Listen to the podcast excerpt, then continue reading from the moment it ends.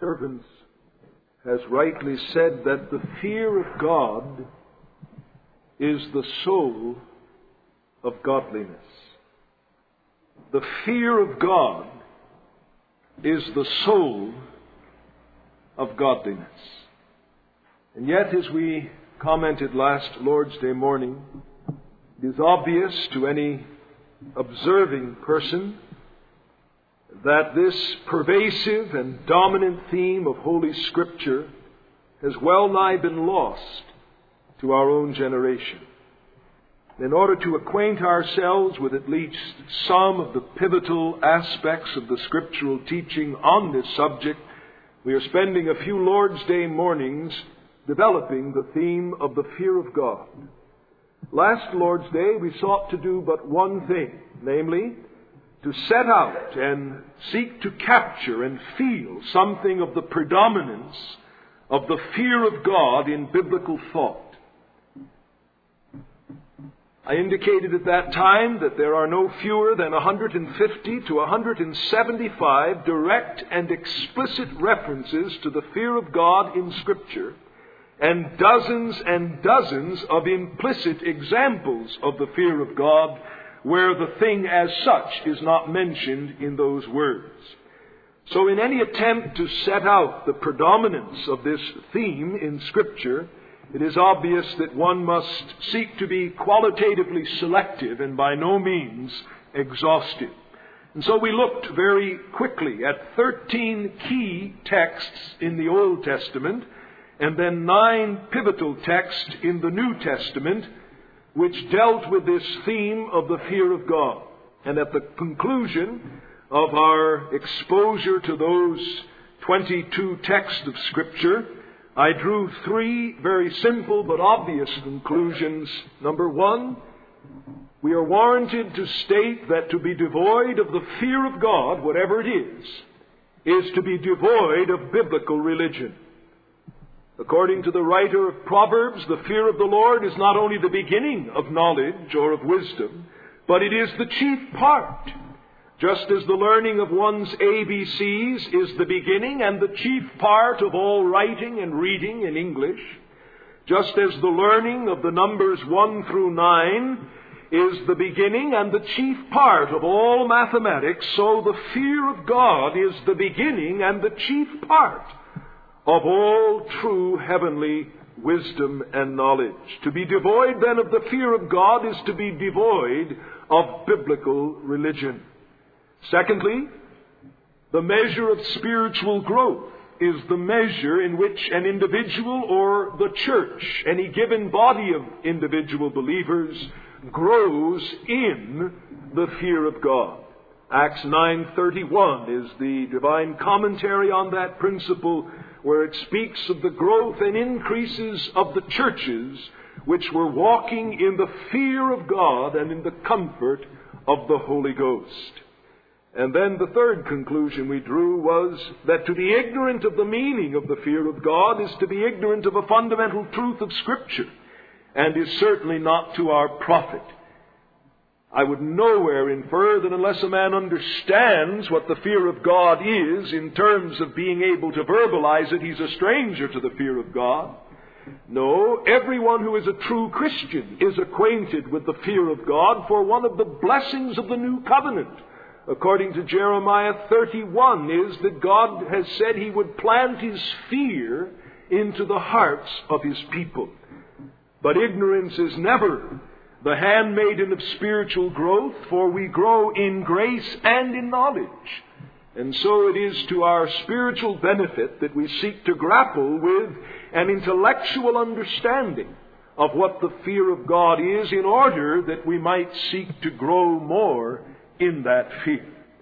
So much then for our review of this one thing that I tried to convey last Lord's Day morning, the predominance of the fear of God in biblical thought. Now this morning we begin to come to the second area of our study, namely the meaning of the fear of God as defined by Scripture. It is one thing to capture and feel and sense something of the predominance of this concept of the fear of God in biblical thinking. It is another thing to know that we attach to that concept the meaning which Scripture demands that we attach to it. And at this point, as with all learning, we have a problem. For some of us have erroneous concepts of the fear of God, concepts which we have rejected. Others perhaps have concepts, erroneous nonetheless, but because they are compatible with uh, our own natural inclinations, perhaps we embrace them and cherish them. And so it's necessary as we come to this subject that we inwardly, we who are the people of God, cry to the Lord that He would make our minds virgin minds, unspoiled, unprostituted minds, minds that can receive what He Himself would say to us through His own holy word. Now, how should we attempt to arrive at the meaning of the fear of God in the light of Holy Scripture? Since the Holy Spirit saw fit to use the two most common Hebrew words for fear when describing the fear of God, and the most common Greek word, what we're going to do in attempting to arrive at the meaning of the fear of God is first of all attempt to find how the word fear is used in its general usage. And having established how it is used in its general usage in Scripture, then we'll see how these two facets of its general usage have been attached to its usage with reference to the fear of God. How then is the word fear, the words which the Holy Spirit took to use in describing and defining the fear of God, how are those words fear used in everyday, common, ordinary language in Scripture? Well, first of all, there is the fear which can be described as being afraid, having terror or dread. It's the kind of fear a little nine year old fellow feels when he's walking home from school and he turns the corner to go the last block between where he is and his house, and he sees standing there in the middle of the sidewalk the neighborhood bully. Here's a 14 year old kid. He's 5 foot 10, 170 pounds, and he loves to beat up little 9 year olds. And so when this little nine year old turns the corner and he sees the neighborhood bully standing there, and he looks like a giant to this nine year old kid as he stretches up his five foot ten inch, 170 pound frame, and all of a sudden this child is gripped with terror and with dread. That terror and dread is based on the recognition of the potential harm that the object of that dread can do to the individual. Now, the word fear in everyday biblical usage sometimes is used to describe this kind of fear. Notice the reference to this in Deuteronomy chapter 2. Deuteronomy chapter 2.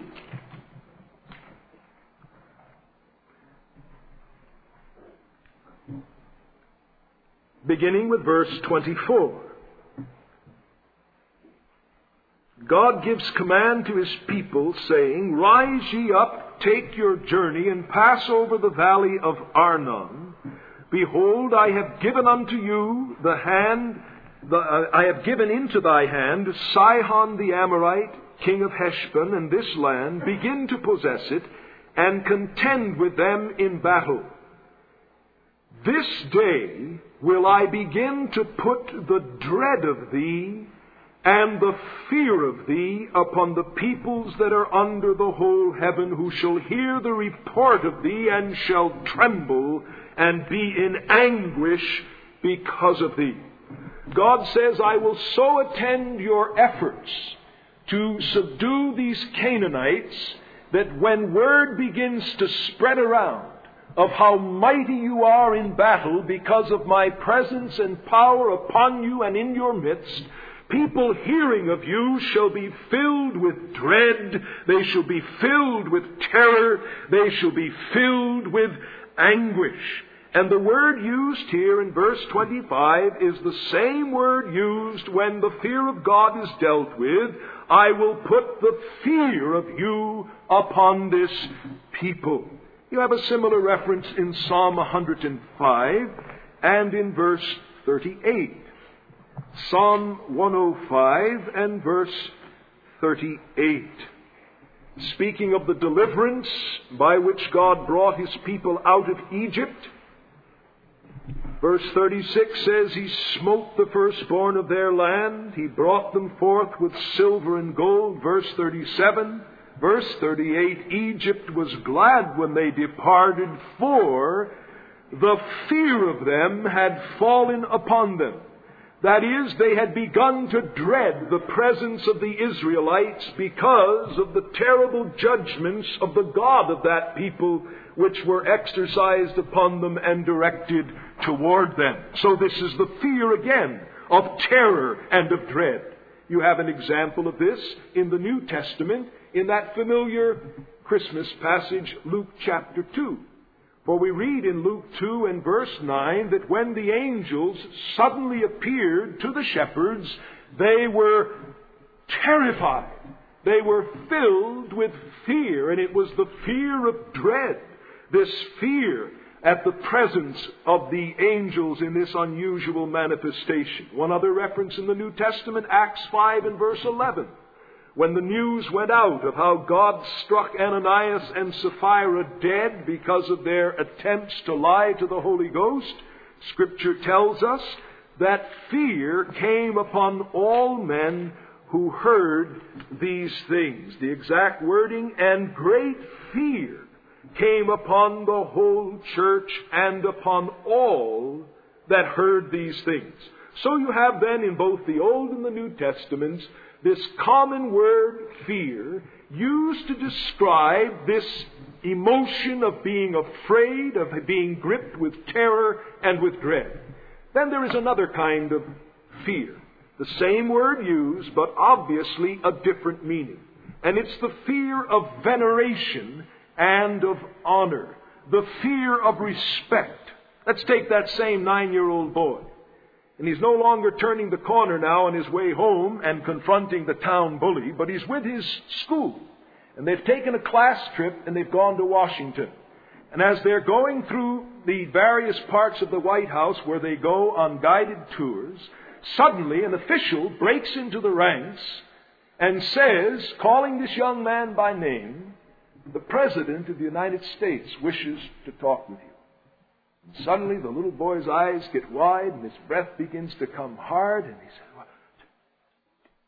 well, Talk to, me? See? Yes, to you. Your name is such and such, isn't it? And the fellow is filled with fear. But it's not the fear of dread. He's not afraid that going to see the president, he's going to suddenly give the orders that will bring soldiers out and put rifles to his breast. No, no. It's the fear that comes when an individual stands in the presence of an object that is superior in worth and in dignity. It's the fear of veneration, of honor, and of awe. Now notice how this aspect of the word fear is captured in texts like Leviticus 19:3. Leviticus 19 and verse 3.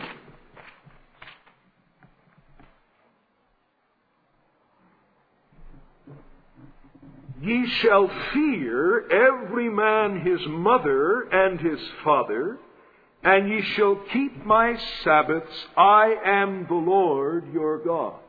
Now, does God command you children every time you look at mommy and daddy to have the same feeling you have when you meet the neighborhood bully? Does he want you to every time you see mom and dad to tremble in your boots? No, no. But he says you shall fear them.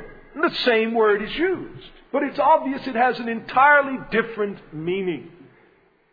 God is saying to all children, you are to recognize in your father and mother not just someone who is taller than you are, someone who is bigger, and even though you don't think so, someone wiser and a little bit smarter and a little bit more experienced.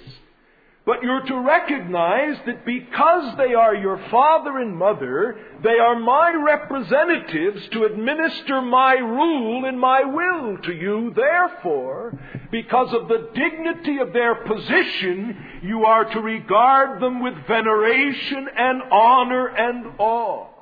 This is not the fear of dread, but the fear of veneration and honor. You find a similar reference in Joshua 4 and in verse 14, and I think this will suffice to underscore what is very obvious, I'm sure, to all of us, but what I wish to see specifically rooted in text of Scripture. Joshua chapter 4, verse 14. And on that day the Lord magnified Joshua in the sight of all Israel, and they feared him as they feared Moses all the days of his life. And again, it is obvious this is not the fear of dread or of terror, but the fear of veneration, of honor, and of awe. As the fear of terror is based upon a recognition of the harm that the object of fear can bring to me, so the fear of veneration is based upon a recognition of the intrinsic dignity and worth and exalted position of the object of that fear. Now, these two common usages of the word fear that were found in the vocabulary of the people of biblical times, that are found in some measure in our vocabulary, are the two concepts which come together in the biblical thought of the fear of God. The fear of God involves both of these concepts. There is a legitimate sense in which the fear of God involves being afraid of God, being gripped with terror and with dread. Though this is not the dominant thought of Scripture, it is there nonetheless, and I want to demonstrate it this morning. And then the second aspect of fear, which is peculiar to the people of God, is the fear of God in terms of that veneration and honor and awe with which we regard our God, which leads us not to run from Him, but to gladly submit to Him. So then, let us move to consider the first aspect of the meaning of the fear of God as found in Scripture, the fear of dread, of terror, and a fear that leads to anguish. The first instance of this fear is Genesis chapter 3 and verse 10. Genesis chapter 3 and verse 10. The first recorded instance of any fear of God is in this passage, and this is the first aspect of that fear dread or terror. You remember the setting? God has placed Adam in a perfect environment, surrounded him with everything that his holy nature could desire. And then God has issued the threat if you eat of that one tree that is forbidden, in the day that you eat, you shall die. And we read now in Genesis 3 and verse 10 when the Lord comes and calls unto the man, he responds by saying, I heard thy voice in the garden, and I was afraid, because I was naked, and I hid myself. God had threatened Adam with death if he disobeyed. Adam has sinned. And now, upon hearing the voice of God, he says, I was afraid. I was gripped with a terror and a dread which led to aversion. I hid. I was afraid. I hid. Now, the question is, is it right for a person to have this kind of dread with reference to God? Is this kind of fear any part of the fear of God which is commanded and commended in Holy Scripture? Is this sense of dread and terror any part of that virtue which is such a dominant theme in Holy Scripture?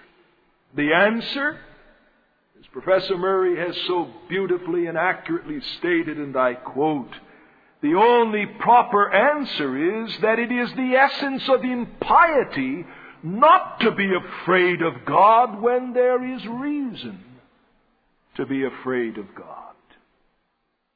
Once Adam had sinned, suppose he had simply tripped up to God when he called and said, heard his voice in the garden, and came tripping over very light and say, Oh, uh, how are you, God? Nice to see you again. Have a visit. That would have been the essence of impiety and hardness of heart and the searing of a conscience. For if Adam had any remaining sense of who God was, of the terribleness of sinning against Him, of the certainty of the fulfillment of the threat in the day that thou eatest, thou shalt die. Anything less than this fear of dread and of anguish would have been the grossest form of impiety and brazen religious and moral folly. This kind of fear is right and proper in every situation where our condition makes us exposed to the righteous judgments of God. Is it right to be afraid of God? Yes, if you have scriptural grounds to be afraid of God. Was it right for Adam to be afraid? Of course it was. He had sinned against God. He had flown into the face of the explicit command of God, Thou shalt not eat of it.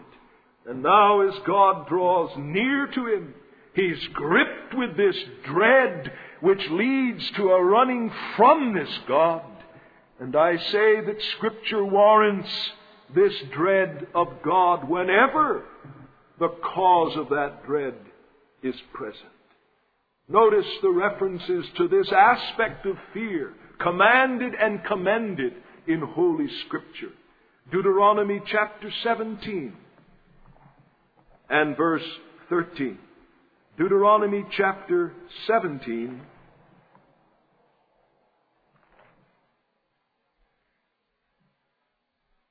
The context is that if a man disregards the directives of the appointed judges in Israel, he is to be put to death. And one of the reasons for this, God clearly states in verse 13, and all the people shall hear and fear and do no more presumptuously. Here they go out one day for their neighborhood powwow and they find that uh, one of their friends is missing. And they say, hey, where's so and so? Oh, didn't you hear? Well, what happened? Well, he flaunted the laws of God. And he was indifferent to the enforcement of those laws by the judges. He was taken out in stone yesterday. Stoned? For doing what? And they mentioned something that perhaps seemed very insignificant in itself. It was not the issue so much as his regard, his disregard to the institution of the law and the administration of that law by God's directive. What should happen? His friends are filled with fear. There's a dread. We dare not do as he did, lest we get what he got. And God says the very purpose for which He gave this directive was that His people might be possessed of the fear of God which has dread and horror in it. This is commended. It's the very end for which this was instituted. Deuteronomy chapter 21. Deuteronomy chapter 21 and verse 21. The context again, directives as to how to deal with a stubborn and rebellious son who, in spite of the faithful discipline of his parents, refuses to walk in the ways that they have directed for him. When the situation seems hopeless, verse 19 of Deuteronomy 21, then shall his father and mother lay hold on him, bring him out unto the elders of the city and to the gate of his place, and they shall say to the elders of the city, this our son is a stubborn, stubborn and rebellious. He will not obey our voice. He's a glutton and a drunkard. And all the men of the city shall stone him to death with stones. So shalt thou, number one, put away the evil from the midst of thee. And the second reason, and all Israel shall hear and fear. Is some young fellow tempted to begin to be a smart aleck with regard to his parents. It's the in thing in his particular neighborhood in that group of tents out there in the wilderness to start mouthing off about your mom and dad. And you begin to show your uh, maturity about how smart alecky you can be. So one day the little group gets together, you know, to have their little clandestine session of bragging before one another of how they've been able to get away with things at home, and one of their cohorts doesn't show up. And they say, Hey, where's Johnny? And they say, Didn't you hear what happened to Johnny? No, what happened to Johnny? Mom and Dad took him to the elders of Israel. He's dead under a pile of stones. And suddenly, a lot of the gaiety leaves the little group. And they're not so apt to be bragging now. And the group just gradually dissipates and they go to their homes, gripped with the dread and fear. Lest by coming into the same sphere of guilt, the same condemnation come upon them. God says, I'm giving this mandate not only to put away evil so that it will not be infectious, but to put fear upon the hearts of the people. This is the fear of dread, the fear of terror. Ah, but someone says that's in the shadowy, hard angled, iron like climate of the Old Testament. The New Testament is a new climate, is it? Listen to the words of our Lord Jesus. I say unto you, my friends, be not afraid of them which kill the body, but after this have no more that they can do. But I will forewarn you whom ye shall fear. Fear him which after he hath killed hath cast, can cast both soul and body into hell. Yea, I say unto you, fear him. What is that fear? That's not the fear of veneration and awe. That's the fear of dread and of horror. Jesus said, if you come into that sphere of conduct which warrants the damnation of God, he said you should be gripped with terrible dread that God can cast into hell. Our Lord not only commends this sphere, he commands it. Then we find in the writer to the Hebrews, chapter 4 and verse 1, exhorting these people to press on into the full knowledge of Christ and into an unswerving commitment to the Christian faith as they begin to waver. Some of them who've been enlightened, they've tasted the good word of God and the powers of the world to come, tempted to go back to the old shadowy forms of the past. He says in his exhortation, chapter 4 and verse 1, Let us fear therefore lest haply a promise being left us of entering into his rest, any of you should seem to have come short of it. What fear is that? He said, let us be filled with horror and dread at the thought that we might fail to enter in to full gospel rest. And failing to enter in, find ourselves under the condemnation of God. Turn over to chapter 10 where the same thought is enlarged more fully. And I'm not expounding what verse 26 means. I'm simply trying to extract from the passage the concept that this aspect of fear is commended and commanded in the Word of God. For if we sin wilfully after we've received the knowledge of the truth, there remaineth no more a sacrifice for sins, but a certain fearful expectation of judgment and a fierceness of fire which shall devour the adversaries. A man which setteth not Moses' law dieth without compassion on the word of two or three witnesses. Of how much sorer punishment think ye shall he be judged worthy who hath trodden under foot the Son of God, and hath counted the blood of the covenant wherewith he was sanctified an unholy thing, and hath done despite unto the Spirit of grace. For we know him that said, Vengeance belongeth unto me, I will recompense.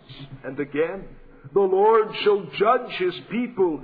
It is a fearful thing to fall into the hands of the living God. See what the writer is saying? He's saying if a man places himself in that relationship to God where judgment is inevitable, then he should be filled with a fearful looking for of that judgment, for it is a fearful thing to fall into the hands of the living God. And for a man to judge himself as being a candidate to fall into God's hands in judgment and not to fear is to show a total insensitivity to all that Scripture reveals about the character of God and the terror of His judgment. So in answer to the question, is it right to have this aspect of the fear of God, this dread or terror of the Lord? The answer of Scripture is clear, yes. But a second question, I trust, arises in your mind, and it's this. What lies at the basis of this dread and fear? Let me state negatively, it is not a work of God's grace. This fear is known by unconverted people. This fear and dread is rooted in things that do not necessarily have a relationship to the operations of grace within the heart. But positively, that which lies at the basis of this fear is some apprehension, some comprehension of the character of God as holy. And because He is holy, He is infinitely opposed to all sin. It's the recognition of who God is as a holy God. And because He is holy, how He feels with regard to sin, it is this that lies at the basis of this fear of dread and of terror. It is what Adam knew of the holy character of God, a holiness that had been stamped upon his own inner being, but now marred by his sin. It's what he knew of the character of God as holy that caused him, when he heard that voice calling to him, to run. Because there was dread and terror as a result. And so when we read through the scriptures, we find such phrases as the fierceness of God's anger, Isaiah 4, 42 verse 25. We read in the prophets of the fury of his wrath. We read in Romans 2, 9 such terms as tribulation, anguish upon every soul of man that doeth evil, Second Thessalonians 1, 8 and 9, in flaming fire, taking vengeance on those that oppose, believe not the gospel, who shall be destroyed with everlasting destruction. What's involved in all of these terms? It's the biblical concept that when omnipotence is wielding the sword of vengeance, when the infinite God takes the finite creature into his hands for judgment, that creature ought to tremble with horror and with dread. For it is indeed a fearful thing to fall into the hands of the living God. And it's only ignorance of the character of God or spiritual insanity that will deliver a man from this aspect of the fear of God if he's in the way of the judgment of God. Let me illustrate. What would you think if you walked down to Bloomfield Avenue today?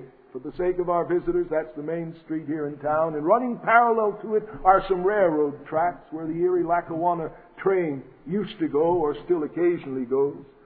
What would you think if on that track you saw a train bearing down at 50 miles an hour, about a hundred yards away from a man who's walking right down the center of that track, in the direction in which the train is coming, and he's whistling Yankee Doodle. You'd say one of two things is wrong with that man. Either he's blind and deaf, utterly ignorant of what is about to overtake him and utterly destroy him, or, if he has eyes and ears and all his senses, he's insane. He can't relate the coming of those tons of steel at that speed to what it will do to his body, what it will do to his life. An insane man who has failed to be able to relate facts that are obvious to everyone else. And so people stand back horrified, helpless to do anything. People who have their sanity are able to make a relationship between the onrushing train and this poor man. He can't. He's out of touch with reality, so he has no fear. Or it may be that the man is blind and deaf and therefore utterly ignorant of the danger that is coming. That's the only way a man can be walking down the tracks whistling, full of apparent joy and peace, not someone who's deliberately out to kill himself or take his life because of discouragement. But here's a man perfectly happy, whistling Yankee Doodle, going down the tracks. And my friend, the only reason any fallen son of Adam who is not savingly joined to Jesus Christ does not find himself gripped with a constant terror and dread of God is either he's blind to the character of the God of the Bible, or having been made acquainted with that character, he is so filled with spiritual insanity that he can make no relationship between the fury of God's wrath and his own reception of that wrath and judgment. I would speak to you young people here this morning you adults who may be strangers to a saving union with Jesus Christ. It's difficult to shove out of your mind this aspect of the dread and terror of God, isn't it? No man likes to live with dread and terror. So what every son of Adam will do prior to a work of God's grace is he'll try to rid himself of that terror. So what does he do? He tries to say the locomotive is only a paper mache plaything. And he'll tamper with the character of God.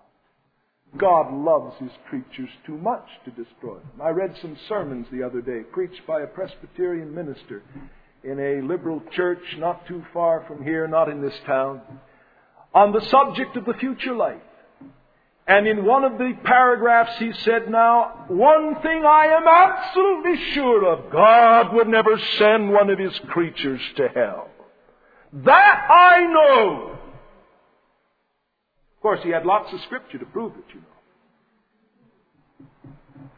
Not a one. What was he doing? He was a man standing on the tracks who sees the train coming and he knows he should be destroyed and he's trying to kid himself. It's not a train made of steel and tons of it that will crush me. It's a paper mache mirage. That that's what lies behind all the attempts to change the character of God. Because men don't like to live with terror and with dread.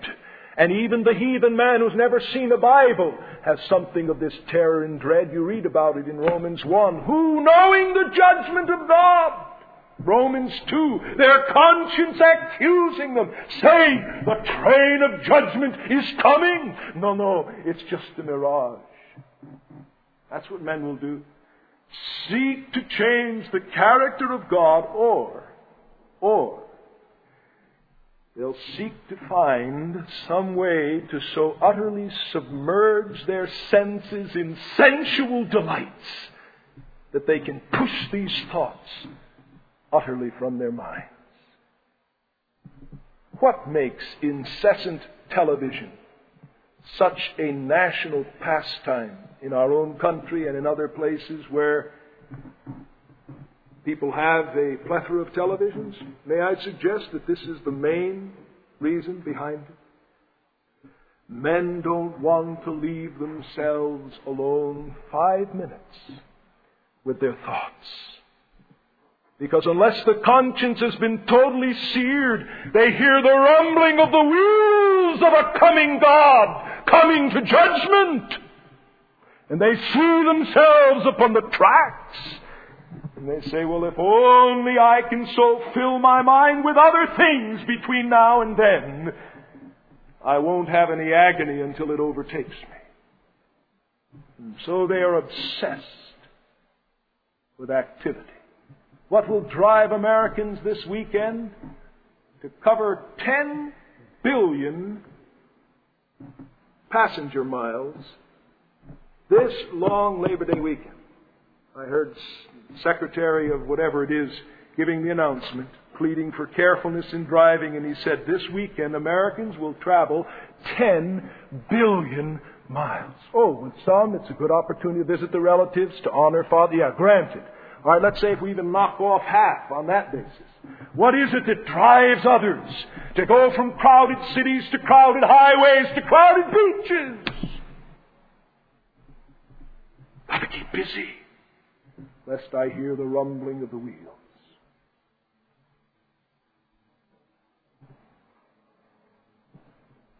What lies at the basis of this dread and fear? Some apprehension, some comprehension of the character of God as holy and of the sinner's being in the way of judgment. The third question that perhaps has come to the minds of some, if not, it would come sooner or later. What about the child of God who knows he's accepted in the beloved one? I say it reverently, who knows that that train of judgment has crushed his Lord and will never crush him. Should a Christian, one who knows that there is no condemnation for him in Christ Jesus, should a child of God have any of this aspect of the fear of God, any dread, any terror? May I answer emphatically and then demonstrate from Scripture? Yes. Think with me. Even before Adam sinned, this aspect of the fear of God was to have been part of his deterrent from sin. For God gave the command and couched it in the form of a threat, didn't he? He said, Of all the trees of the garden you may freely eat, but of the tree of the knowledge of good and evil thou shalt not eat, and he could have stopped there. That's the command. Don't eat of that tree. But to enforce the command, and to give added motivation to obedience, what did he do? He stated it in a negative form in terms of a threat. For, if you begin to contemplate eating that tree, Adam, listen. In the day that thou eatest, thou shalt surely die. Adam, if you have any dread of me as a God of judgment, don't eat, for you're going to put yourself in the tracks. Now, if this was a legitimate motive for a man in an unfallen state, how much more for us who are in a redeemed state, yes, but not yet perfected. The sin that is still within us and about us can have terrible, terrible effects upon us can bring great reproach to the name of our God and cause us to be wounded and pierced through in many ways with God's chastening hand. And so it's not surprising then to find such confessions as these coming in the Old and the New Testament from the saints of God. I read now from Psalm 119 and verse 120. My flesh trembleth for fear of thee, and I am afraid of thy judgments. This is the nine year old bully on the street corner trembling. This is not the trembling of awe. David mentions that in other places. But here, as he's contemplating the judgments of God, what it would be to have this God whom he knows by divine revelation this God whom he has come to see and love in all the magnitude and glory of his holiness and omnipotence and power as he thinks, what will it be when that great God takes men in hand for judgment and just the contemplation of it, he says, it causes me in my flesh to tremble. You see, the Christian has a greater and more accurate view of the character of God than the non-Christian. And when he contemplates those darker sides of God's character as they relate to judgment, he cannot help but tremble because he knows God is true. That's the confession of Moses in the 90th Psalm. Psalm 90 and verse 11, Who knoweth the power of thine anger and thy wrath according to the fear that is due unto thee? He says, O God, in the light of your anger, there is a terror and a dread that is due unto thee. And failing to render it is failing to give God what is his due. Ah, but again someone says that's the Old Testament. Does not the New present us with a different perspective? No, the New Testament only enforces this perspective. So we read in 1 Peter 1 and verse 17 this clear command of Scripture, and if ye call on him as Father, who without respect of persons judges according to each man's work, pass the time of your sojourning in fear. Never get so irresponsibly happy and so flippantly cocksure of yourself that you forget you're dealing with a God who judges without respect of persons. Let there be something of holy dread about you throughout the entirety of your days. Paul underscores the same principle in Romans 11 where having dealt with God's judgment upon Israel as a nation because of unbelief, he says in chapter 11 verses 20 and 21, Well, by their unbelief they were broken off, and thou standest by faith. Be not high-minded, but fear. For if God spared not the natural branches, neither will he spare thee. Behold then, have a constant view of the goodness and the severity of God.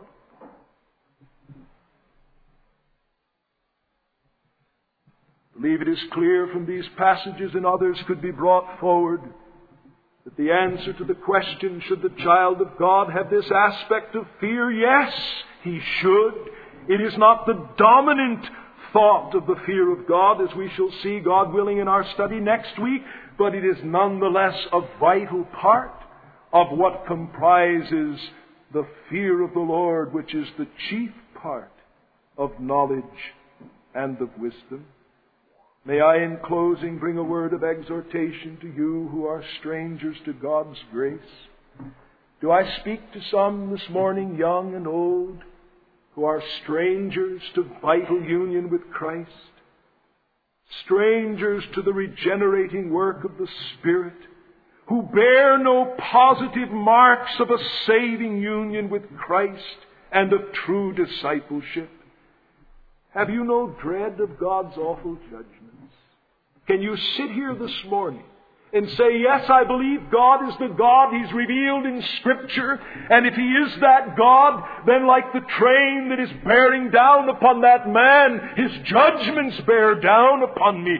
Can you say that without any inward trembling? Can you sit through another Lord's Day a stranger to grace and to the cleansing of the blood of Christ? If you came in this morning ignorant, you don't leave ignorant. If you came in spiritually insane, will you leave the same way? Ah, oh, but you say you're trying to scare me into being a Christian. Listen. Suppose I yell out to that man in the tracks, Sir! A train is coming through the tracks! Am I trying to scare him out of the way? You bet I am. But I'm not scaring him with any phantom scare. I'm scaring him with naked realities. The reality of hardened steel that will crush his throbbing flesh. When I cry out, flee the wrath to come. Repent! Give yourself no rest till you know that you're joined to Christ. You say, Are you trying to scare me into being a Christian? Yes!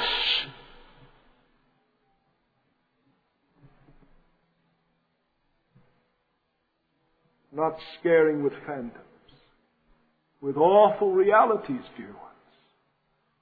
Awful realities. And if the man walking down the tracks hears my voice and says, oh, that guy's just trying to get me off the tracks because he's a killjoy. Or he's just trying to get me off the tracks because he wants to hit me for a few bucks. In a few seconds he'll know that I had no motive but his own good. And my friend, it'll be but a few short seconds as God reckons time. If you go on in your impenitent state, the very cry that's entered your ears this morning, repent and flee to Christ, will come to you. May God grant that you'll fear with a fear that will cause you to flee from your sins. And I say to you and to myself as the people of God, let us not be caught up in that idea that the essence of spirituality is the measure to which we can carelessly regard the judgments of Almighty God and the terror of the Lord. As one has said, humility, contrition, lowliness of mind are the essence of biblical godliness. And the dis- dispositional complex which is characterized by these fruits of the Spirit is one that must embrace the fear and trembling which reflect our consciousness of sin and of frailty. The piety of the New Testament is totally alien to the presumption of the person who is a stranger to the contrite heart, and it is alien to the confidence of the person who never takes account of the holy and just judgments of God. No little part of our perseverance is that holy dread. When sin becomes so seductive and attractive in its overtures, and it seems as though the reality of a dying Savior and all the other motives of grace have suddenly been cut off in our minds and hearts, there is one motive that often is used of God. If I go down that path, if God is God, He'll have to damn me. For He says the wages of sin is death. And then not only with reference to ourselves, and this is the last text, Paul speaking in 2 Corinthians 10, 5, 10 and 11 says, we shall all be made manifest before the judgment seat of Christ. And with reference to that, he says, knowing therefore the terror of the Lord, we persuade men. My friend, if you stand there seeing the train come to another man, you don't stand there and whistle and say, well, it's not going to hit me. The thought of what the train will do to him will make you tremble. If you have anything of a sense of ability to identify with a fellow human being, you could do nothing but grow white with horror as the train bore down upon him. And so the child of God who's been rescued from the tracks and knows that he's delivered as he beholds the train of God's fury and wrath bearing down upon others, he cannot help but tremble, and the terror of the Lord becomes part of the motivation to persuade men to flee the wrath to come. May God grant that this aspect of His fear shall become an increasing part of our hearts, of our thinking, and may have its commensurate effect in our living. The presence of this fear is no evidence of grace. You may, like Felix, tremble this morning and still be impenitent. This fear is no evidence of grace, but it's doubtful there's any grace where this fear is not present. For grace has introduced you to the knowledge of God the God who is terrible in his judgments. The fear of the Lord is the chief part of wisdom. God willing, next week we shall consider that which is the far more dominant aspect. That fear not of dread and of terror, but that fear of veneration and awe, which draws us to our God and binds us to Him in a life of loving obedience and that fear is the fear which is the fruit of the work of God's grace in the heart of those who become partakers of the benefits of the new covenant. Let us pray.